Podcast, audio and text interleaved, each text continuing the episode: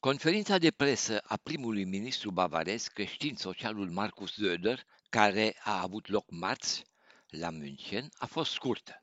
Söder a citit în fața presei o scurtă declarație, iar jurnaliștilor nu le-a fost permis să pună și niște întrebări. Söder nu a anunțat nici demiterea adjunctului său Hubert Aiwanger și nici suspendarea temporară a acestuia. Scandalul în jurul lui Hubert Aiwanger, născut în 1971, vicepremier în guvernul bavarez și șef al partidului Alegătorii Liber, a izbucnit la sfârșitul săptămânii trecute, după ce cotidianul münchenez Süddeutsche Zeitung a dezvăluit că Aiwanger ar fi redactat și distribuit un material antisemit. Potrivit ziarului, ar fi fost vorba despre un chestionar pe care Aiwanger l-ar fi distribuit colegilor săi din liceul pe care îl frecventa în anul școlar 1987-88. Pamfletul intitulat Cine este cel mai mare trădător al patriei era adresat unor participanți la un concurs fictiv.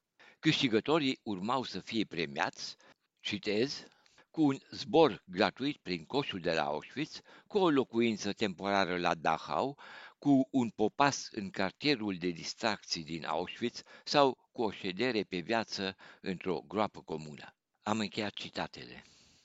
Într-o declarație scrisă trimisă unui ziar local bavarez, Aiwanger s-a grăbit să dezmintă relatările din Süddeutsche Zeitung, respingând acuzațiile că el ar fi fost autorul pamfletului. Numeroși politicieni, cât și o parte a presei germane, au cerut o clarificare rapidă a chestiunii, inclusiv cancelarul Scholz, care s-a alăturat acestor voci. A intervenit și primul ministru bavarez, care conduce coaliția din München, formată din Uniunea Creștin-Socială și Alegătorii Liber, calificând pamfletul drept dezgustător și inuman. Dieses Fluchblatt ist uh, menschenverachtend und geradezu eklig. Întreaga afacere a luat o nouă întorsătură după ce Herbert Aiwanger, fratele vicepremierului, a dat publicității o declarație în care susținea că el ar fi fost de fapt autorul pamfletului și-a cerut scuze pentru derapajele verbale și a explicat că a redactat textul fiindcă era supărat că a rămas repetent. Tot el a încercat să explice cum au ajuns copiile pamfletului în geanta fratelui său. Din relatările presei rezultă că Hubert Aiwanger ar fi distribuit pamfletul, iar după ce a fost identificat, directorul școlii l-a amenințat că va sesiza poliția. Herbert, în schimb, spune că fratele său Hubert Aiwanger doar a adunat pamfletele și astfel au ajuns în geanta sa. În cursul conferinței de presă, primul ministru bavarez a precizat că nu este mulțumit cu toate aceste explicații și nici cu modalitatea cum a relatat Süddeutsche Zeitung despre acest caz delicat. Condamnând cu vehemență orice formă de antisemitism, Zöder a anunțat că Aiwanger urmează să răspundă la 25 de întrebări cuprinse într-un chestionar care îi se va înmâna. Wir werden 25 Fragen, die wir zusammenstellen, an Hubert Aiwanger zur Beantwortung geben. Șeful guvernului bavarez nu a precizat în cât timp trebuie să ajungă răspunsurile la el și la reprezentanții parlamentarilor din cele două partide guvernamentale. La începutul lunii octombrie, în landul federal Bavaria se va alege un nou Landtag, deci un nou parlament regional. Sondajele indică o victorie a Uniunii Creștini Sociale. Cu 38 de procente pe care le-ar putea obține, nu va dispune de majoritatea necesară pentru a alcătui un guvern monocolor.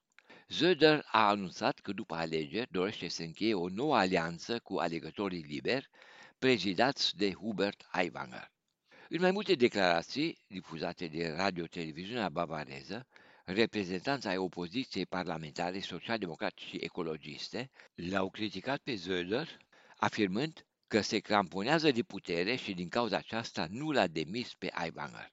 Zöder, în schimb, a ținut să precizeze în ultimele zile că el refuză orice alianță cu ecologiștii, deoarece aceștia contravin liniei partidului său creștin-social. În consecință, Alternativa post-electorală previzibilă este refacerea alianței guvernamentale actuale. Partenerul partidului lui Zöder din actuala coaliție, adică alegătorii liberi, au fost acuzați de populism și provincialism conservator naționalist. În perioada restricțiilor sanitare, Aiwanger a lansat o serie de afirmații corona-sceptice, folosite ca argumente de antivacciniști. Atunci au devenit vizibile și anumite afinități cu propaganda Partidului Naționalist Autoritar Alternativa pentru Germania, AFD. Într-o cuvântare rostită în urmă cu câtva timp, Aiwanger a lansat o chemare către susținătorii săi, cerându-le să recucerească democrația. Und jetzt ist der Punkt erreicht, wo endlich die schweigende große Mehrheit dieses Landes sich die Demokratie wieder zurückholen muss.